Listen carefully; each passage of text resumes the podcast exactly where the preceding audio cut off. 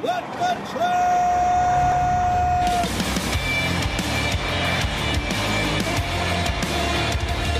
You are listening to What the Truck. Are you ready to truck? It is time for your nooner with Dooner. Hello, everybody. It's got a burning car of fire over there. What's going on, man? How's everyone doing? Your phone's ringing again this morning? Woke up yesterday. Someone on Twitter, he pointed out, he's like, look, my whole fleet's down. We can't communicate with GPS or anything. It was like 5.30 in the morning. And, um, I was seeing all these reports of the nationwide outage, and it's weird because I'm on AT&T and my wife's on AT&T. We have the exact same phone here in Chattanooga. Mine was fine. Hers was completely on SOS all day. It was uh, it was a big mess. They weren't the only ones that were hit with it. The Morning Brew had a report up. This is from a Down Detector. AT and T had seventy four thousand reported outages. Cricket had thirteen thousand five hundred. But that makes sense. I'm pretty sure AT and T resells to Cricket, so AT and T is down. Yeah, you can show that's from the newsletter right there. Very cool. Go subscribe to my newsletter. Join over thirteen thousand people. Go to freightwaves.com/slash WTT. We covered a lot of this yesterday in there. Verizon had four thousand outages. T-Mobile had nineteen hundred. A whole bunch went on. AT&T, there's so much speculation online yesterday. There was, remember that Russian? They were like, hey, there's a Russian weapon up in space that we're going to tell you about the next day. A lot of people were like, oh, did it shoot its first blast? Did the CIA replicate a blast from that? Was it a solar flare? There had been two solar flares the evening that evening, so a lot of people were accusing that. But AT&T says, based on our initial review, we believe that today's outage was caused by the application execution of an incorrect process used as we were expanding our network, not a cyber attack. We are continuing our assessment of today's outage to ensure we keep delivering the service that our customers deserve live look at a right now we got a live look at a mall outage during uh during this. Nobody knew what to do. You had to put on your medieval gear did you make it by? I asked the community if anyone here was impacted by this. We put a poll out. 26% of you said yes, you were impacted in some way or another. Todd Campbell from Owida, he said it hindered my day and others. We couldn't make contact with shippers or receivers. Ghost said he had challenges on secure fuel applications. Kurt Schaefer said yes uh, in capital letters and three exclamation points. Ashley Smith said everything was down for them. Navigation, communication, tracking. She says, are those enough? Working on the go, uh, posting availability, sending POD picks. So anybody with like remote workers, maybe remote truckers on the road that were hit like this, yeah, you were in the dark yesterday. I'm sure you're all getting caught up today. Uh, Ashley Smith said also none of the brokers with AT&T saw this anyway. That's a good one, Ashley. Hayden Harper actually said it was a benefit to him. Oh no, it wasn't. He said it distracted me every time. People kept walking by his desk, asking him if he's heard about the cell adage. Lawrence Zeal says two the two factor for authentication for your applications. And Zach Weber says he was locked out of Truck Stop and DE, DAT yesterday. Some of the telematics providers also put warnings out there. FreightWaves had uh, Motive, Samsara, and Trimble are a few of the transportation tech platforms that reported issues, warning customers of potential problems. These systems use cellular data to track drivers' locations, send messages, and dispatch information. Meaning an AT&T outage had severed some of that communication. What's also weird is there there was a pharmacy outage going on at the same time too. I don't know. What do you guys? You believe AT&T was just a botched upload? Chinese cyber hack? Space weapon? Flare? I don't know. I guess we got to take AT&T's word for it for now. Hey, Monday on this show, Flexport founder and CEO Ryan Peterson is going to kick off the show with us at noon. And there couldn't be a better time for it because they just put out this big news. Convoy, somehow, Convoy has returned. It's been resurrected. Take a look at this tweet from Ryan Peterson. He says Flexport relaunched Convoy's trucking technology platform yesterday, which would have been two days ago now. He said, We brought back some of the biggest customers, and on our first day live, we successfully dispatched almost 200 full truckloads to our driver network for them. He says it's a home run in the first inning. On LinkedIn, he added a little bit more context to this. He said, We tendered and executed almost 200 loads on our first day back with no human in the loop, totally seamless and automated for shippers. Maybe that's the plan. Go full automated on this Convoy tech stack they brought in. Really like to hear their plans. Bill Driegert said, We launched the Convoy platform, bringing this revolutionary market leading technology back to the market, empowering small carriers and bringing new capabilities and capacity to our shipper and broker partners. Flexport mission is to make global commerce so easy that there will be more of it. And we took a massive step forward in the mission today for our partners. I'm incredibly proud of what our team has accomplished in getting this back online and honored to be able to shepherd this technology back to the market. And Dan Lewis, um, one of the founders of Convoy, said, Big day for Convoy's technology and, lex- and legacy. So excited to see it coming back to life.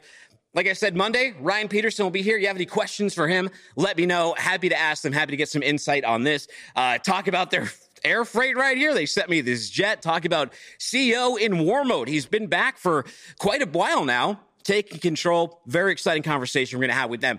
But today's show, let's get into it, man. On episode 685 of What the Truck, I'm joined by Truck Parking Club's Evan Shelley and Autumn Transport owner operator Chris Thomas. Shelley just spent over a week inside of Chris Thomas's truck. He runs truckparkingclub.com. He wants to learn how to solve the truck parking issues, see what other issues drivers have on the road, how he can make his truck parking facilities better. So he fully immersed himself in this experience. We're going to talk to both the driver and the CEO about what they learned from it. We got Will Jenkins. He's going to start off with us. He's back with his latest venture journey. Hey, this is a man who successfully built MoLo and sold it for over $235 million. Now he's back to building. Why doesn't this man just go live on an island and angel invest? Because he wouldn't be the man that he is if he did. And now he's teaching people how to train, and we'll get his full story on this, and we'll find out about his journey. We got traveler Scott Cornell. He shares the insurance market perspective on industry issues. And uh, we're going to talk a little bit about MATS 2024, stolen semi truck that burst into flames, and much more. So let's tip the band, and then we'll get over to Will. I want to take a second to put these guys on your radar.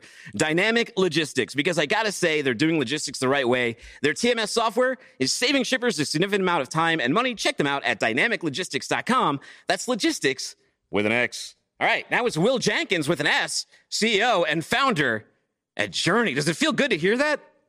Man, you are so funny. I was laughing the whole time that you're doing the intro did, did, did, does that did, did, that feel does that feel good? Because last time we talked, this was like still kind of in stealth mode. We talked yeah. mostly about you know the MoLo journey, and now we're on a whole new path here. It's it's got to feel good. It does, man. You know, it's fun to to be able to build. I think, kind of like you mentioned, I, I don't know that my personality is one that just is going to sit and hang out, and so um, you know, it's been enjoyable to get back in and and really reignite some of the relationships I've had for years and build something from scratch again. That's where the fun is. Hey, you get it? Did you have any trouble with that AT and T outage yesterday? Did the journey get hit at all? I'm, I'm polling everybody today. Actually, yes. So I woke up and was like, "What is going on with my phone?" I had just um just gotten back from a flight and I got up pretty early, and I'm like, "Dude, I guess I got to go get a new phone or something like that." And whatever. Then I figured out that there was something going on for everybody. So yes, I was impacted. I am an AT and T customer, and I got God. You got God. We all got God. I think we're all back to good yesterday. My wife actually, she she she all she had to do in the afternoon was like reboot her phone, like hard reboot the iPhone, and it brought her back up. But yeah, it was it was a mess. It was a mess here. It was a mess everywhere. Now, before we get into journey, I got to ask you a question from your past though some of your mm-hmm. training, your football days in the past. Back in 2011, you were voted the most improved player on your football team. And I want to know what was the one thing you did that led to you achieving that goal? Wow, my man has done his homework. So, between the 2010 and 2011 season, that was my junior into my senior year, strong team. Wesleyan's got a really strong football program. Um, and you know, I took it upon myself with a handful of other seniors to really step up in the offseason and do as much training as I could to be prepared to to take on the next year. So I was doing the regular strength and conditioning program, and then this was I wouldn't say in the early days of YouTube, but it was where YouTube would still take a long time to load. but I was going on YouTube looking at different, you know, def- defensive back drills. I played corner, so I would, you know, write down different notes and things on drills to do after strength and conditioning. So I was doing doubles during my off season in the spring, and then actually one of my dad's good uh, good friends owned a CrossFit gym. So during the summer, I picked up CrossFit for the first time and was in the best shape of my entire life. Going to camp and just really brought the heat. I was more prepared than I'd ever been, and it was my last year playing ball, so I wanted to make sure that I came in ready to play.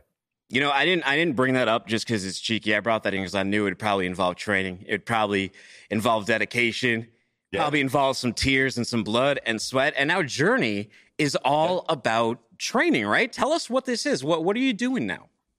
Yeah, so Journey is a freight brokerage focused recruiting, consulting, and training company. So most of the recruiting clients we work with are anywhere between about 50 million and a billion dollars in annual revenue. And we do really well with high level executive placement. So We've got some VPs of sales, some directors of sales that we've worked with and placed. Uh, we do really well with high level sales roles. And a lot of that is just the experience of myself and the team and building sales teams and understanding how to vet and find strong sales talent.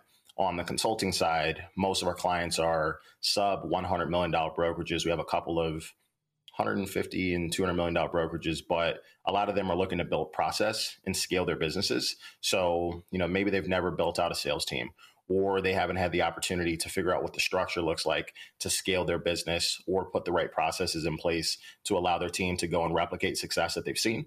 And then on the training side, that's more just passion for myself. I love training, I love coaching. And so we have a standalone product today that people can license our training that we've built and then also add their own uh, training to it inside of our LMS. And then our next product that we'll be launching is called the Academy. And it's going to be similar sales training, brokerage style training that people can have access to, and then they can also network with other supply chain professionals. Uh, we did our first launch type event about two and a half weeks ago um, in Chicago, and we'll continue to have more happy hours, but we'll start to gear those towards educational content, bring in subject matter experts, and allow people who are part of the academy to really gain educational access to new things to help level themselves up. Now, so all right, so Will, let, us start here. Let's say, so let's pretend we'll role play a little bit. I'm an executive. Okay. I've been with the freight tech company for a couple of years, but you know, we raised some money in 2021. We took in quite a bit. We're maybe we're a little overvalued. Uh, I'm starting to see some heads get cut around me. I have to cut some of my own staff, and I fear like maybe the bullet's coming for me next, or like, you know what, maybe I just need my next opportunity. What are you telling that kind of executive? Because I imagine more than a few are in somewhat similar situations in today's market. Yeah, so a couple of things that I think are important are being able to take a look at the impact that you've had in an organization and quantify where it was and where it's grown since you've been there. So, what kind of processes did you build? What's the headcount look like? What impact did that have on revenue or profitability? And then being able to use that and kind of get out to the market and see what other organizations can use your skill sets.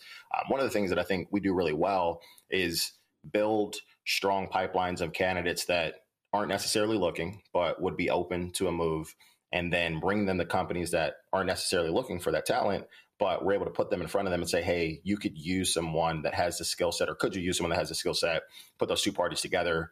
Um, but if you're in that seat today trying to figure out, man, how do I go find my next role? Or what do I need to do to put myself in a position to succeed? You to start thinking about the impact you made. And also, which is super important, if you're in freight tech or maybe some ancillary space or you're in brokerage and you want to go check out something that is not directly transportation related, a lot of what you've done is applicable, but you need to be able to quantify that and talk about the story and the impact. So don't pigeonhole yourself into one specific thing. We've had quite a few candidates that have moved from freight tech into brokerage, brokerage into freight tech, things like that. Interesting. So what what's lacking in the market? So why Journey? Why what is lacking on the recruiting side that isn't giving these executives the placement they need or the service they need or, or doing the matchmaking that they need? Couple of things. I I think that if you're looking at building a team, we want to talk client side. You know, we've really spent a lot of time understanding the ins and out of ins and outs of what an organization looks like, and then being able to use that so our skill set and expertise can align them with the right types of candidates. So I'm not afraid to ask a lot of very um, poignant questions that might be somewhat challenging to attack in the beginning, and I think that that puts us in a better position to go and recruit on behalf of a company uh, because we have the full picture. So, hey, you know, what does your training process look like? What does it look like to build the team out? You know, what challenges are they going to encounter? What hasn't worked previously? And so these companies that we work with are very open because we ask direct questions, and that allows us to go get the right types of people. And then on top of that, um, I think that I've had a unique vantage point having had the opportunity to build and scale MoLo. And so I've seen an organization at $10 million, $50 million, $100 million, $500 million, a billion dollar company, right? Very different stages. The types of talent that you go and get at those stages, vastly different. The leadership you need, vastly different. The style and skill set. So I think we have, you know, a unique vantage point of what it looks like to go and go find the right types of talent, um, regardless of size of company.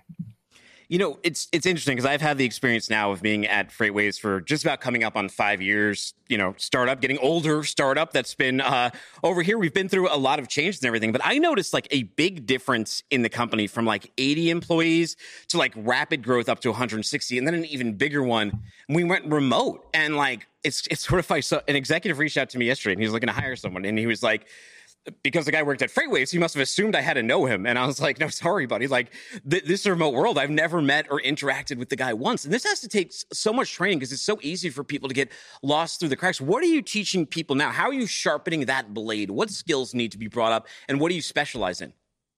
So interesting that you asked because on the consulting side, a lot of what we end up working through is preparing executive teams to execute these processes and trainings, right? So we'll sit down and say, hey, what is your value prop or what's your go to market strategy? How are you differentiating who you are and what you do? But from that, right, we can do as much work as work as we want, but we got to pass the baton to them to go and execute. And that execution is dependent upon how well they communicate. So what do you do on a weekly basis to prepare your team to go out there and sell your product? or lead your operations team or nurture relationships.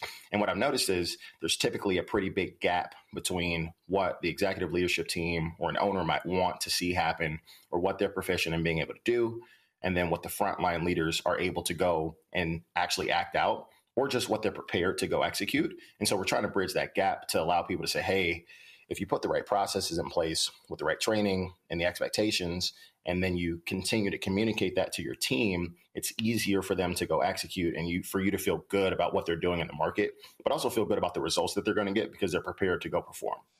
Will, speaking of teams, by the way, shout out to uh, Morgan, fellow Let's fellow go. Chattanooga. Well, actually, she's all over the place. I don't know if she's a fellow yeah. Chattanooga. She's like a person of the, of the world. But I, am seeing yes. you building your team. What's your philosophy? What's your own philosophy in house? How are you building the team out now?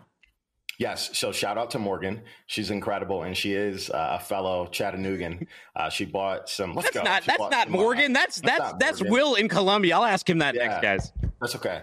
Um, so she bought uh, some some uh, Chattanoogan whiskey for us um, and the team when we had uh, an on site here in Chicago, which is really cool. Um, but my philosophy for building the team is trying to go find people who are coachable, people that obviously have the ambition or the drive to go and create something special or to contribute to something that they believe really, really deeply in. And Morgan is that kind of person. From the first time I met her, it's like, man, you've got this really infectious energy. You are extremely passionate. You just love life so much. Like she loves to travel. She cares a ton about what she does. And I was like, we could really do some cool work together. And I think that same thing about the rest of the team. Our head of marketing and PR, her name is Erin Sweeney. Her and I went to college together, and you know, share a lot of the same values in terms of just how we think about approaching life, the things that we both feel matter. Um, you know, if you're going to do work or contribute to anything, you should do it with the highest level of integrity and passion. And you should only do it if you're willing to do your best work. And I think every person on our team approaches it that way. Uh, same with our head of ops. Her name is Maya. Um, came from, well, not from the industry, but I've known her for the last seven years. And we would always talk back and forth on, gosh, we got to figure out a way to find, uh, you know, maybe a business that we can work on together. And she just, you know, dove headfirst into, um, you know, helping to build all three facets of the business recruiting, consulting, and training. Um, I've never been around someone that's just more capable of producing high quality work um, in a short amount of time and not be afraid to just tackle it. And so I think about that when you go build a team, especially a startup. Got to have people willing to roll their sleeves up, and you want high character, you know, high quality individuals um, that are not afraid to go and do something on their own. And maybe it'll be wrong, or maybe we got to tweak it, um, but that, that doesn't discourage them for, from trying. Now you you were just looking. Show that picture again. He was looking phenomenal in Thanks. Colombia. You looked you looked great. You were in your best linens, uh, hanging out there, your best white linens. I have a linen shirt like man. that. They're great. They get a little wrinkly yeah. though. But I got to ask you, what did you learn about nearshoring out of that, and how does that interface with sort of like the training and what Journey does? Yeah, so I um have a great relationship with uh, Robert Cadena, uh, David Bell, and the Lean staffing team. Um, we actually had and, and MoLo has um, some people with them um, so I had an opportunity while I was there to help scale that team and, and, build that group out. And I just learned a lot about how successful that business has been. And I saw firsthand what they were able to do uh, to help us as an organization at MoLo. And so I've remained, um, you know, really close with both of them. I've learned a lot about, uh, you know, how their business works and, and really just business in general. But for me, when I think about a small organization or a larger organization trying to compete at scale and provide high quality talent and to be able to continue to grow that business, but manage your costs effectively. There's a ton of benefit of being able to do um, work with a company like Lean, and I've had you know a great experience with the quality of candidates and really the the depth of services that they can provide. I also think it allows you to be very agile and ramp up quickly um, because they're constantly recruiting, right? They're constantly adding people to their team, and so if you're thinking about hey, how do I scale up quickly or how do I get people? They're going to be high quality and also, which is a benefit, you know, typically speak more than one language spanish english maybe another one. Um, you know it's been it's been great to just learn that but it was cool um, at that event. I've also been to four or five of their masterminds and they're always action packed with incredible speakers. I'm at Daymond John this year. Um, i took a ton of notes. It's just really cool to learn while i was down there uh huh. Oh, hey, good. We have like one guest couldn't couldn't make it, so we have a little bit extra time because it's good. I had a few more questions. I love your... extra time. I know. I was just about to wrap you, and I'm like, I got like five more ten, five or ten more minutes with Will now. Uh, Chris Beautiful. is already here, waiting for Evan to come, but Travelers couldn't make it. We'll rebook them. Those of you who just tuned in for Travelers, I'm sorry, you'll have to catch them next time.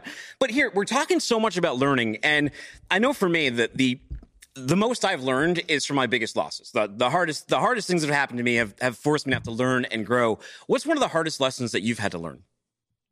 Okay, so I'll give you two. So the first one is is probably um, during my time playing college football. So you go from playing in high school where you know you're one of the top players on the team. It's a smaller environment, and you're used to making an impact every game, every play, like you're the person. You're like, man, I'm the guy, right?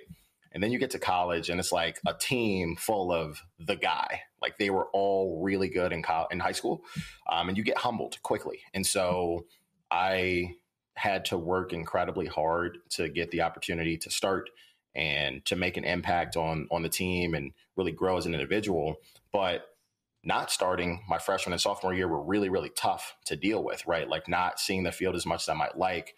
Yeah, you travel with the team and you play special teams, maybe you're on some packages, but you've got to come back to the drawing board with the same level of effort, the same focus if you want to make an impact. You never know when your time is going to be. So that taught me how to be humble, but stay hungry.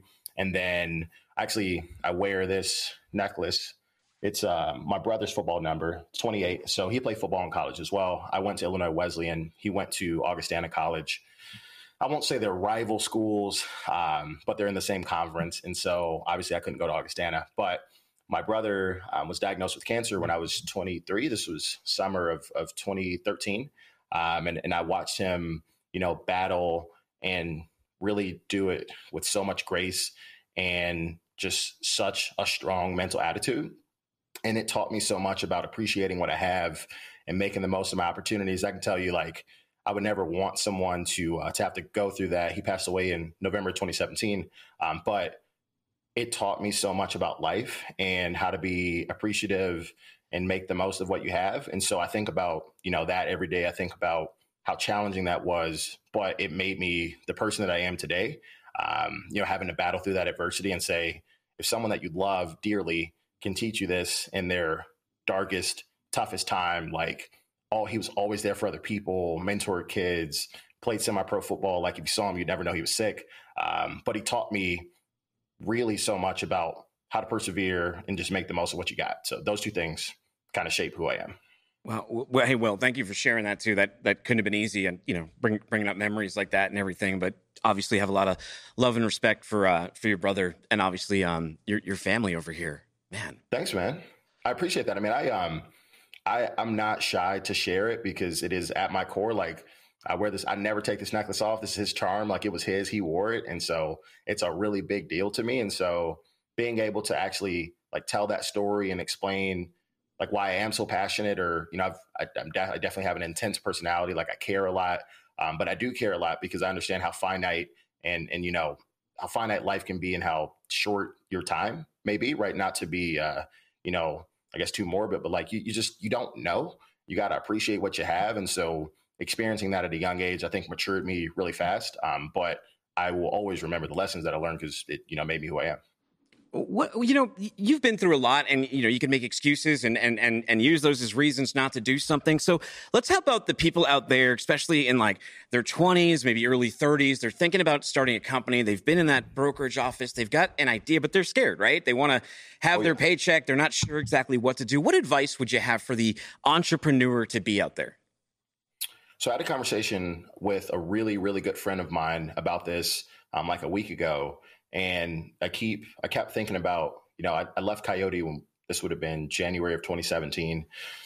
I had a short stint with Transport America, and then the opportunity to co-found and then start building MoLo. But we launched MoLo in July of 2017, just like five six months after I left, left Coyote. And I was the same person fundamentally then, you know, July of 2017 that I was in January of 2017. But I just had more confidence in the ability to go make decisions and figure out the way to kind of choose the right answer, but know that it wasn't going to be perfect. And so if you're sitting there thinking, I'm not sure if I can do it, or I don't know if I'm smart enough, or if I've got the right resources, know that there are so many things inside of you that you're capable of doing if you just take the leap and you're not going to have all the answers. And that's part of the journey. I'm still learning stuff every single day. I've got mentors that I work with, people that tell me things that I just haven't had the experience with quite yet. And that keeps me going. But you don't have to have all the answers to get started. You do have to get started to start to learn that stuff. Um, so don't let your lack of experience, you know, discourage the ability to get started because there's people with less experience, less resources, um, less talented than you, just chipping away every day. They're getting better. You got to give yourself a chance by getting started. Hey, let's talk about uh, conferences for a minute here. I personally, I remember when I was in sales, I found them very good, but at the same time disruptive. And you put an interesting meme up, and it was uh, it was something to the effect of how sales reps or sales reps attending con- uh, conferences, well, their book of business is crumbling. H- how do you maintain that book of business where you got to go to events, you got to stay busy, and you got to build the network while also selling the network? I think it takes a lot of preparation prior to the conference to make sure that those one to three days are worth your time. So we had the opportunity to go to Manifest, and then I was down at the mastermind event with Lean. And prior to that, you know, you prepare the team for conversations with clients. You make sure that, at least in our world, that candidates are still moving through the cycle. But as a brokerage, right, are all your lo- loads accounted for, built, scheduled, ready to go? Have you communicated with your customers who their points of contact are? Do you have the right people in place to quote and continue moving opportunities forward so that you don't miss them while you're gone? But also, you got to be strategic about your time at the conference. So, who do you want to meet with? Who are the shippers you want to see? If you are a broker or if you're a freight tech provider and you want to talk to brokerages or different players, like who's going to be there and have that planned out before you arrive. And then also, you're going to have a backlog of emails, a ton of different stuff. Got to get up early, you know, plan a couple hours throughout your time there to step back to your room, answer some emails, take some calls, and then get back at it. But a plan of attack, both with who's going to handle your book, and then who are you trying to see strategically, and you know what opportunities do you want to move forward while you're there, is really the only way to make sure you get your bang for the buck. Because those things are they're not cheap, cost a lot of money to be at, they cost a lot of money to travel to, um, and you want to make sure you walk out of that with a couple of contracts, a couple of new opportunities. If you if you're wearing a suit to the event, pocket square essential or no? I mean, if you saw any of my pictures, you'd know the answer is definitely essential. I think I think it definitely steps up the fashion game and, and keeps it fun. So I'm I'm all in on pocket squares. Now, what's the right fold? Because I like I just like I my wife folds it for me, and I get there, and then it's the next day, and it's just like I just Okay. got I just stick it in there. It looks terrible. Check me out. So this is not a pocket square. It's like a little uh, cloth to wipe my glasses with. Yeah. But trying to get this right, I got to go this way. So I like to go kind of in half if I'm going to do the square like so. There we go. And then now I'm in the pocket. You can do like that, or you have it and you go in a bit of like a triangle, like so. Doing this, we're Get doing it live. it. There you go. Okay. So now when it's in there, if it's multicolored, you can pull up one of these and you got the different colors out there. So that was impromptu, but I hope somebody took notes because I know that was good. I just took notes. I need I need to refold those things. Now, two two last things Okay. before I let you go. First of all, you've become a content creator. You've entered a freight meme contest. Here is one of your freight memes. Do you think you're going to win this thing? That's my favorite one. That's my favorite one by far. Uh, you know, I'm feeling really good about that one. Actually, I would like to take credit for the freight world catching on to Mark Zuckerberg being awkward in that corner for that UFC match because I found that meme and I was like, this is amazing. And I used it uh, in the context of someone, you know, sitting around reps and having no idea what's going on. So I'm feeling really confident about the opportunity to win this creator meme contest. I think yeah, I'm think, doing well right now. I don't know if that thing's happening. I think I'm hosting the event, and so obviously that one's already on my radar. But Will, by the way, do you have kids? I do not. No, no, I do not have kids. I was to ask because I was to ask. I just saw this shocking chart about Tooth Fairy like payment inflation. I was just curious what you put on. What do you think you'd put under the pillow? So I feel like if I remember when I was getting some cash, it was never more than like a couple of bucks, right? Like it, it's got to be like between one and two dollars. I don't think my parents were putting like twenties under the pillow, but is that what kids are asking for nowadays? I'm shook. It's it's up to so it's up to five dollars and eighty four cents is the uh, the U.S. average for Tooth Fairy payouts. Yo, Tooth Fairy payout inflation is going crazy. It is, man. It's not talked about enough. It's not talked about. No, enough. it's crazy. It's not. Okay, well, speaking of content creator, you have made a podcast. Uh, I think you're on your second or third episode. Tell us about the show and how do people go and find it too? Yeah, so the name of the show is Chopping It Up. We are currently on Spotify and YouTube. We're on the Journey YouTube channel, and we have a Spotify account where we post everything. It's been really cool. I've had some cool guests on, people that I've known for a long time, some people that I've just recently met. Uh, we'll probably drop an episode twice per month. And then as we continue to get into a, a nice groove, maybe a little bit more frequently. Um, but that's been a lot of fun, man. I think there's some cool stories out there from leaders transportation, sales, freight tech, maybe not exactly freight related, but people that just understand the space that we're in. And so it's nice to be able to just sit down in a relaxed environment and have some people kind of share their their backgrounds. It's been it's been a blast. Now, how competitive are you? Is is the is the goal to crush Andrews, the freight pod, your your former co-founder? no, I wouldn't. I'm, so first of all, I am incredibly competitive. So we'll just start there. Um, but no, that is not the goal, man. I just want to be able to tell some cool stories. Um, they're doing some great stuff. I've had some incredible guests. There'll probably be some overlap between strong leadership and whatnot. Um, but I mean, yeah, I'm super competitive. So I do want the podcast to get a lot of views and a lot of ratings. Um, and, and we've gotten some cool feedback so far. Hey, Will, thank you so much. How do people reach out to you? How do they connect? So I'm very active on LinkedIn. Um, Will Jenkins on LinkedIn. I'm also pretty active on Twitter at Will Jenkins WCJ. Uh, my email is will at journeydelivers.com. And then our company pages are rather active as well. All of those social handles are at Journey Delivers with an S at the end. And catch me on LinkedIn. It's probably the easiest place to reach me. Very cool. Hey, Will, thank you so much. Congratulations on Journey your new journey, not to be too cheesy, and uh, be cool out there, man. Appreciate. Thank time. you, man. We love a good pun. Thank you for having me on. Take care, everybody. All right. Meanwhile.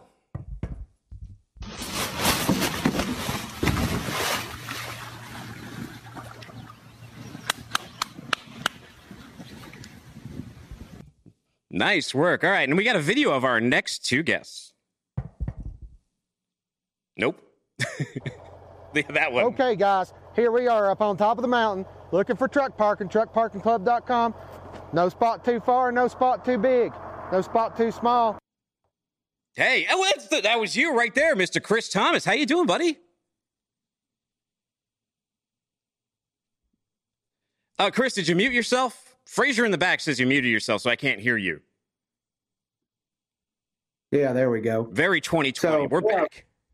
Yeah, so I just got home last night. I'm up here on the ridge. Uh, my, that's what I call home here. Just much like uh, some people have a fun name for their place, but I live on the ridge here in Kentucky, Morehead, Kentucky. I just got home last night and chilling out. You know, after a good three and a half weeks on the road. You, you and these truck parking guys are like the Kentucky Mafia now. I think Hunter's up there, right? Isn't Evan originally from up there? You're from over there. Yeah, yeah, it's uh, it's something else. Kentucky is uh, one of the fastest growing states in the uh, country, and all, it shows everywhere you go. You can't stop talking about it. Can't get away from us.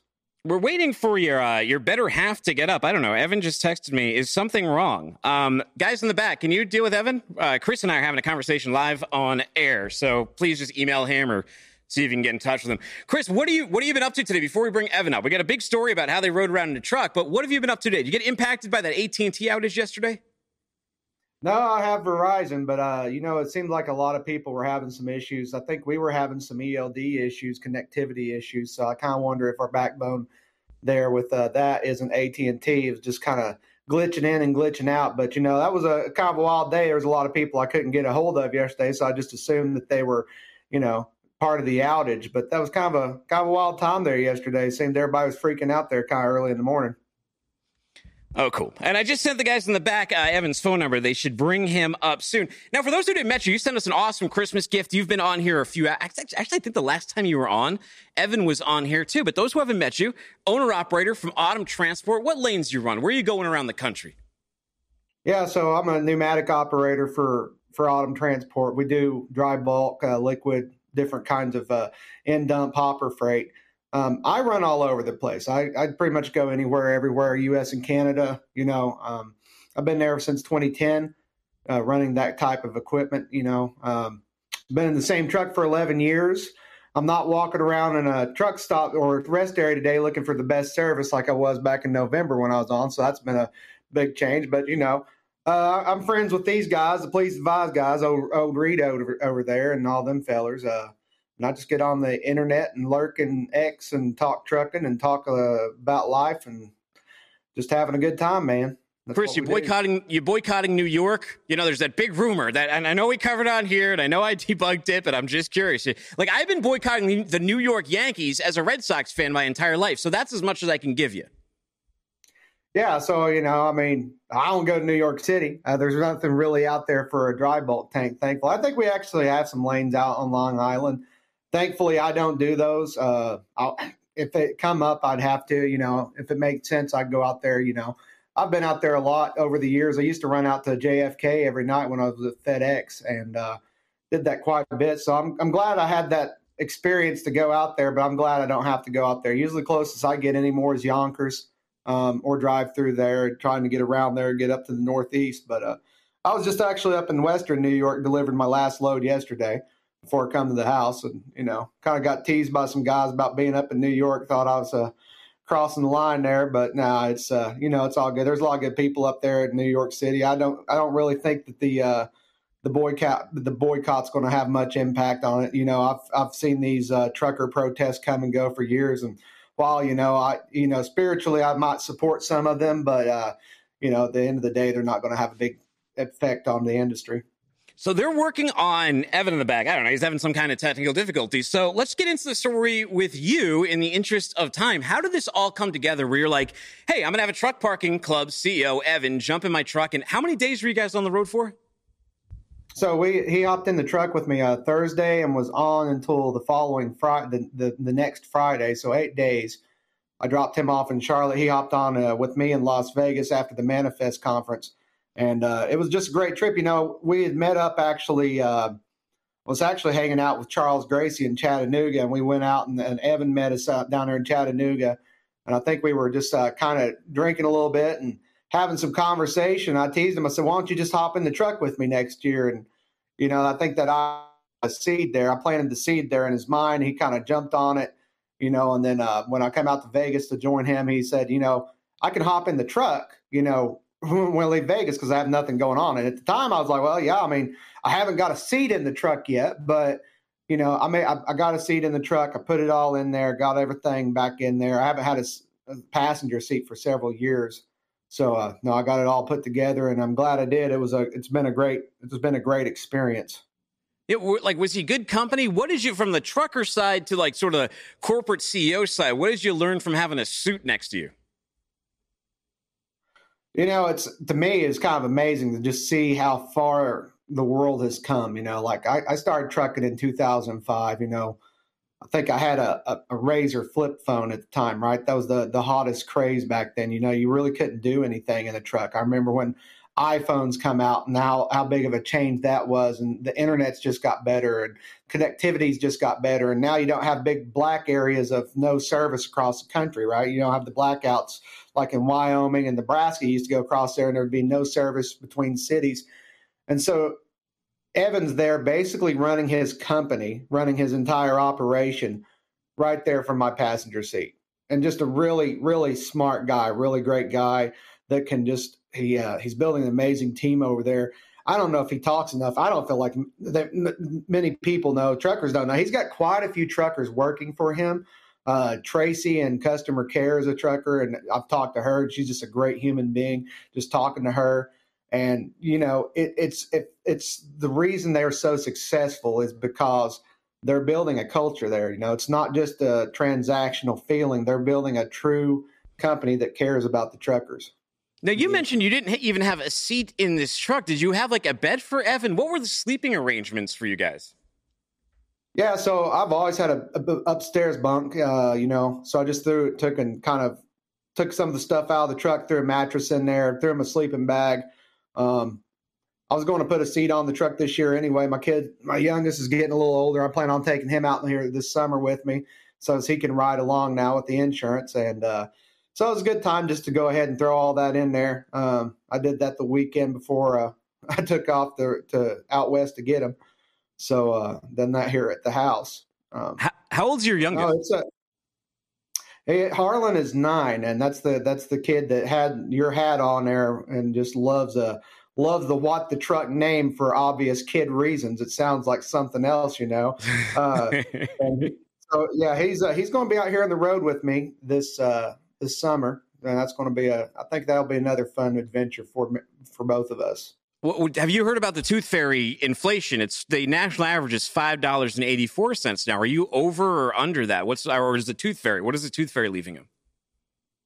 Man, I feel like I feel like that kid gets so many Robux and, and Minecraft coins that you know we don't have to we don't have to implement fictional uh, uh, money giving things throughout the year. He's just all he's already tuned in. He's like, hey, what can I do to get this? What can I do to get that? Right. So he's he's going to be driven when he gets older to chase after what he wants, which is uh, exciting. Now, Chris, when you, you over the road, so I don't know how many times Evan has done ride-alongs, and we we do hope he can uh, connect with us. I heard he's switching to another device. There he is in bed, by the way. This is the gentleman we're looking for. He's not asleep right now. We got this picture of him. He looks uh, he looks pretty cool right there. Um, what do you have to pack for this? Like, what did you tell Evan to bring with him? Did you get to stop at like washing machines, laundromats? What was life on the road like? So he had had all of his laundry pretty much done out there when he was in Vegas uh, before he got on the truck. So I had all of his luggage, you know, had his gear. You know, one of the things he was concerned about was whether I had, uh, you know, a, a, power source to charge all of his electronics, which I do. I, I actually carry a battery generator around and pretty much keep it charging on 12 volt all the time while the truck's running. That way I can unplug it and have a hotel load for the weekend to charge my own electronics. So I had that you know, I got a fridge freezer in the truck. We kept some drinks and stuff in there. Um, he kind of got the king of the road experience, I would call it, you know, because it's not, it's not, uh, you know, we stopped and and I guess spiffed up the stops a little bit more than you normally would. You know, I probably eat a little bit less, uh, or eat a little bit more frugally when I'm out on the road, more sardines and stuff like that. But uh, no, he had a good time. It was great. It was a great experience for him. I think it was the first time he'd ever really been on a truck you know, and definitely that long. And, you know, for anybody that wants to take and, and do a ride along, you're not going to get much experience out of a four hour, even a day, really. So to get out that many days, he had a, a good exposure to all the different scenarios that, you know, you're going to run into every day with the trucking. Did he have to, uh, did you use any truck stop showers and, and any survival tips for those? Yeah, so yeah, so yeah, we stopped at several uh, Pilot and uh, Iowa 80 there at the uh, the world's largest truck stop. Um, I always say carry shower shoes with you, you know, because otherwise you're going to get some funky fungus in there. Maybe good chance of it. They they do a good job cleaning those, so you know some are probably a little bit cleaner than others, and you can tell that. You know, truckers know when they walk in. But I always I always do uh, showers. Um, I always try to fuel up and plan ahead so I don't have to pay for the shower. I also like to usually try to pay where I park at. You know, at least to something. I usually spend a little bit of money if I'm parking in a mom and pop or something like that because they're a business too and they have to stay in operation. You know, that's kind of why we've lost so many small operators over the years because, you know, truckers have been going to Walmart and stuff and not spending any money at the truck stops at all. It's almost a point of pride, actually. You know, truckers will say that, and I don't spend any money at the truck stop. That's just wasting my money. and then you know at the same time we lose these truck stops and we lose these facilities that serve us. So you know that's a little bit of my philosophy is you gotta you kind of gotta help your ecosystem. Yeah, we hear that with a lot of uh, TAs. They're just they're just going straight to microwaves. They're taking the restaurants out. We have Evan with us. Evan, you must be on AT and T. I'm not actually. I don't know what's going on, but I tried multiple devices and I, I just cannot get the video to come up. You know, oh, we gosh. were we were just talking about you. Chris was giving some great background on your journey and everything, but now we can hear it straight from the horse's mouth. Why did you jump in the cab for eight days with a with a big man? I mean, he's a beautiful man, but a big man like Chris. yeah. So, um, you know, I think the best way to really learn um, about the problems you know that are going on in the industry is is to get in the truck right i mean why wouldn't that just be a common thing that you know an executive on a team would do is is go out there and see the realities that that truckers have every single day and i i you know fortunately know know someone like chris that that's uh nice enough to let me ride along uh and, and kind of experience the day to day that that comes with being out there on the road what was eight days like? Have you ever spent that long in a truck before? What surprised you about it? What like what what did you learn out there? Well, I mean, with the van, we I, I had a little bit of preparation going in. I, I we've spent a lot of time in this van traveling across the U.S., so I, I did have a bit of a, a, a kind of similarity to that, but not eight days with someone else in a truck. Um, that was definitely a, a first.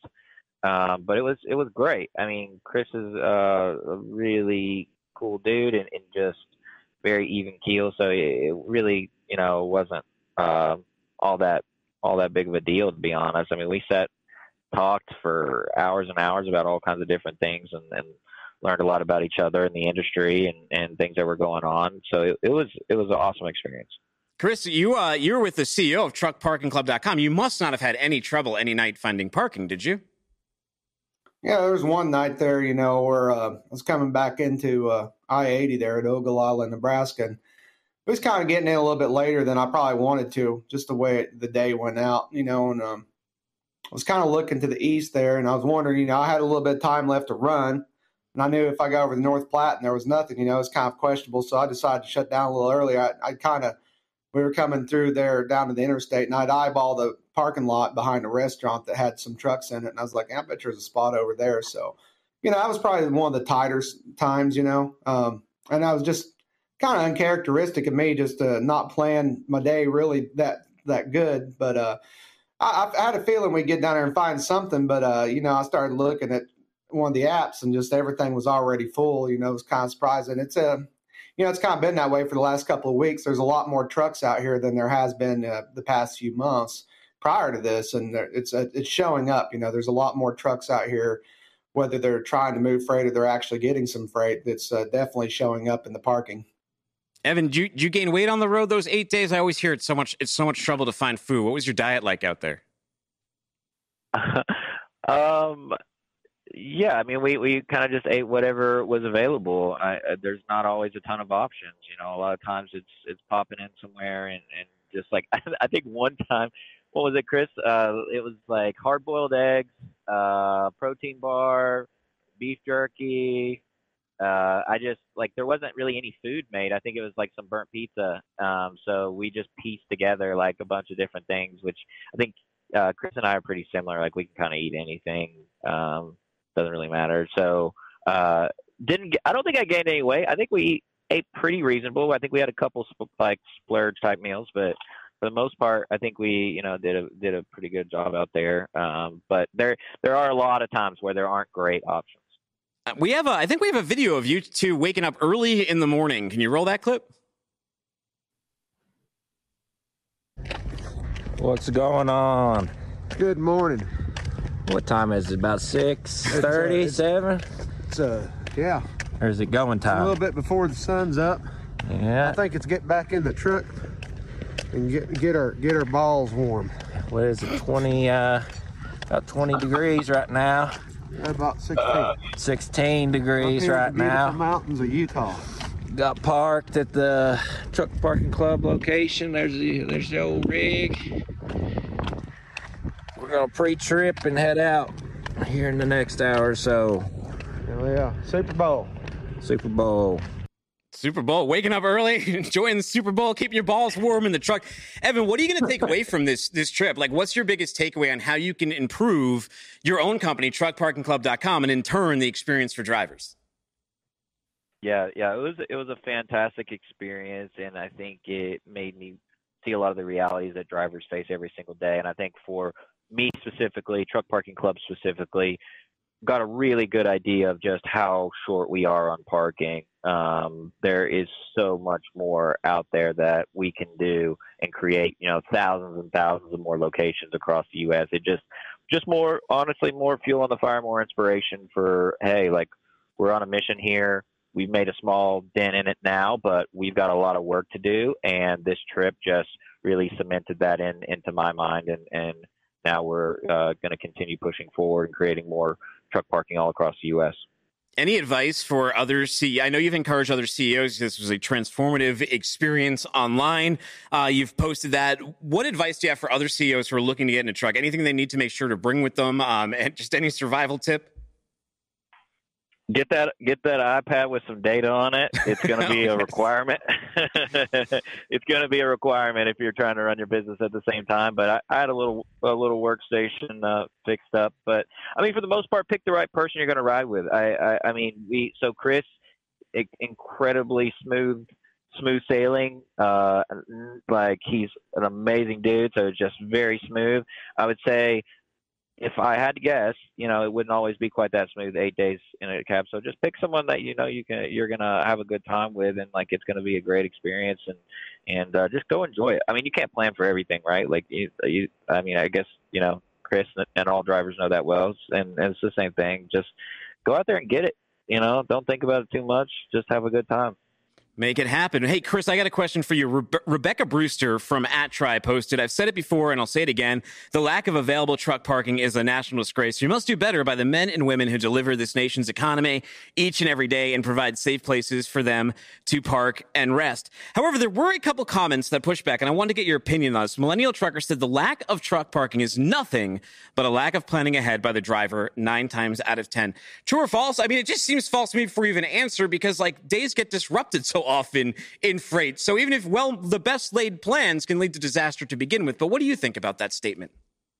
Yeah, I, I mean, I think, I don't think that's a correct statement. You know, there's, you know, you can plan as good as you can sometimes, and you're just going to have a whole host of issues that could pop up any day.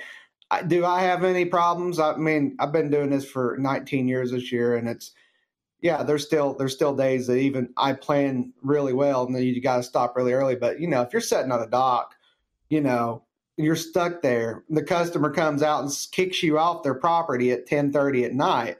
Where are you going to end up at? You're going to end up the first place you can first shoulder you can hit at a parking rest area because you know, let's say like Cincinnati, Columbus, Cleveland. There's no parking after eight nine o'clock at night. It's gone.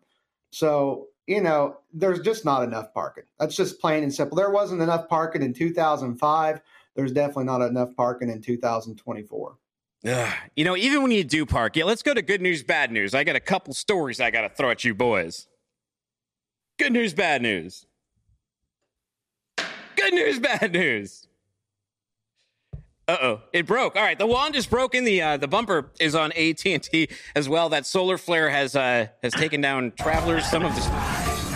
There we go. Look at that. The pros in the back. Thank you, gentlemen. Bad news and good news.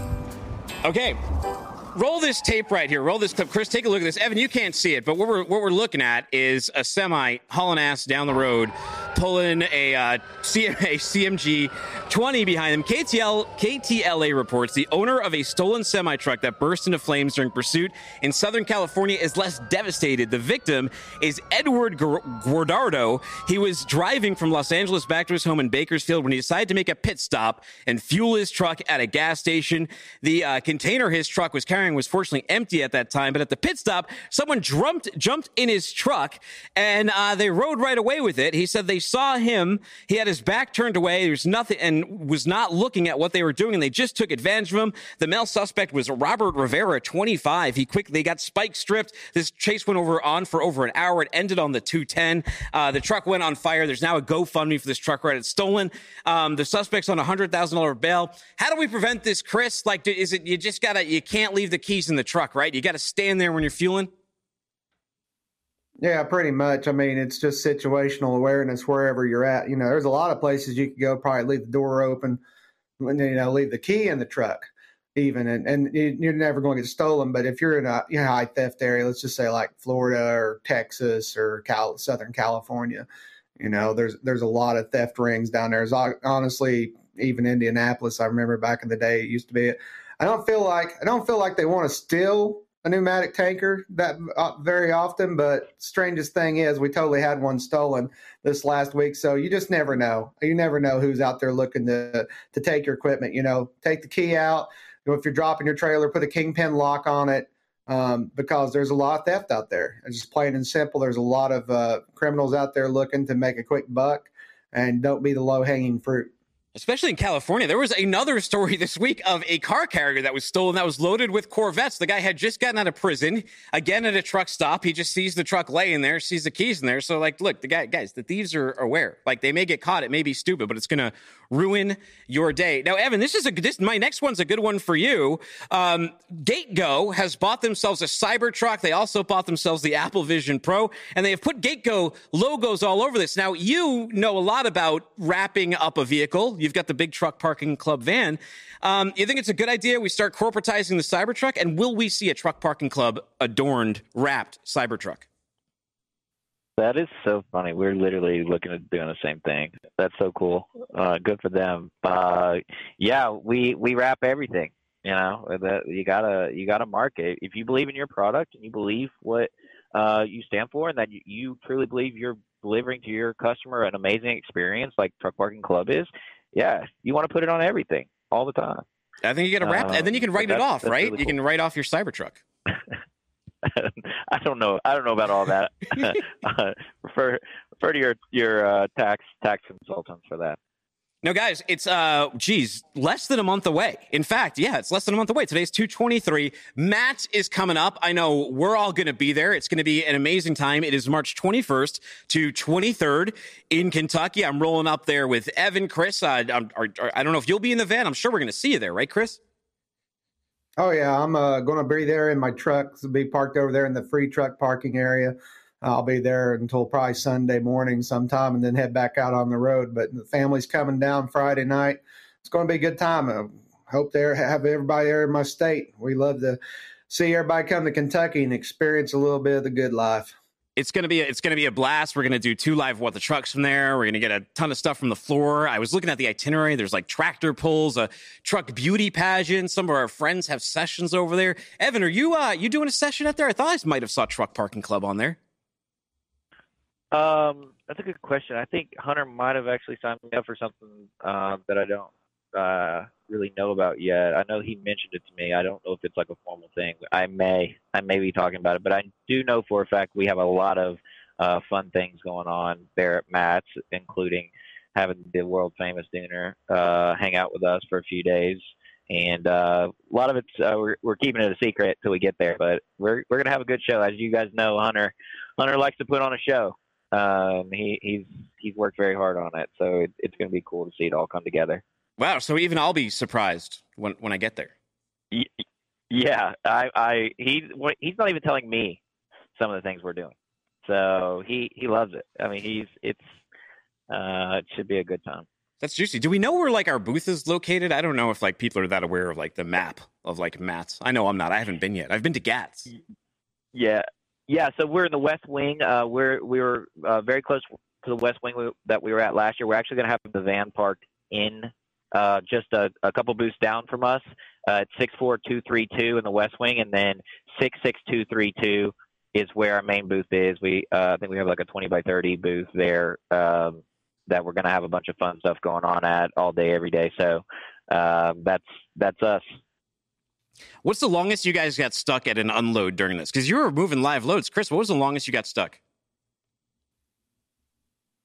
I feel like we were, uh, yeah, probably uh, there. Just it wasn't too bad. He actually, we everything went really smooth uh, the entire time. I think the longest we might have waited was an hour for a, a customer to come out and actually acknowledge that I was there with their product, and then it was a couple hours to unload that. That was the first load that we delivered up in Nevada there. So it wasn't too bad. He, he had a really great experience as far as not getting to see the detention time that sometimes rack up. Well, how would you guys feel about this? Roll this clip right here, this guy dancing. How about lumper fees were resolved via dance off? Maybe they don't have it. It's the last one, the last clip, the one right after. There we go. All right, here we go. How about we resolve lumper fees via dance off? Pro or con? You for or against it? Lumper dance off, man. I'm I'm for it. I, I, could I could do that all day long, y'all. I could beat them. What do you think, Evan? Yes or no? Lumper fees Wow. via dance off. Uh, that's quite the video I'm watching it right now. That's uh, yeah, I don't, I don't know. I'm, I'll Dude, I defer to Chris. love the door move one. there, Dan. That's totally. I don't think OSHA would approve of that, but uh, totally dig it. Well, hey guys, thank you very Hey, much. Thanks for get it. joining us on What the Truck. Find Indie Trucker online. Go find Truck Parking Club, Truck Parking Guy. Uh, hit the music. We'll get out of it. I think we went a little overtime. Maybe they already did hit the music. I'm not even sure. But guys, guys, thank you so much. It's been a crazy week with AT&T shutdowns, New York boycotts. Thank you for sticking with us. We'll have Ryan Petersen back here, a good friend of mine, Colin McClelland, as well on Monday's episode. You can find me on Twitter at Timothy Dooner. Find the show at FW What the Truck. Take care and don't be a stranger.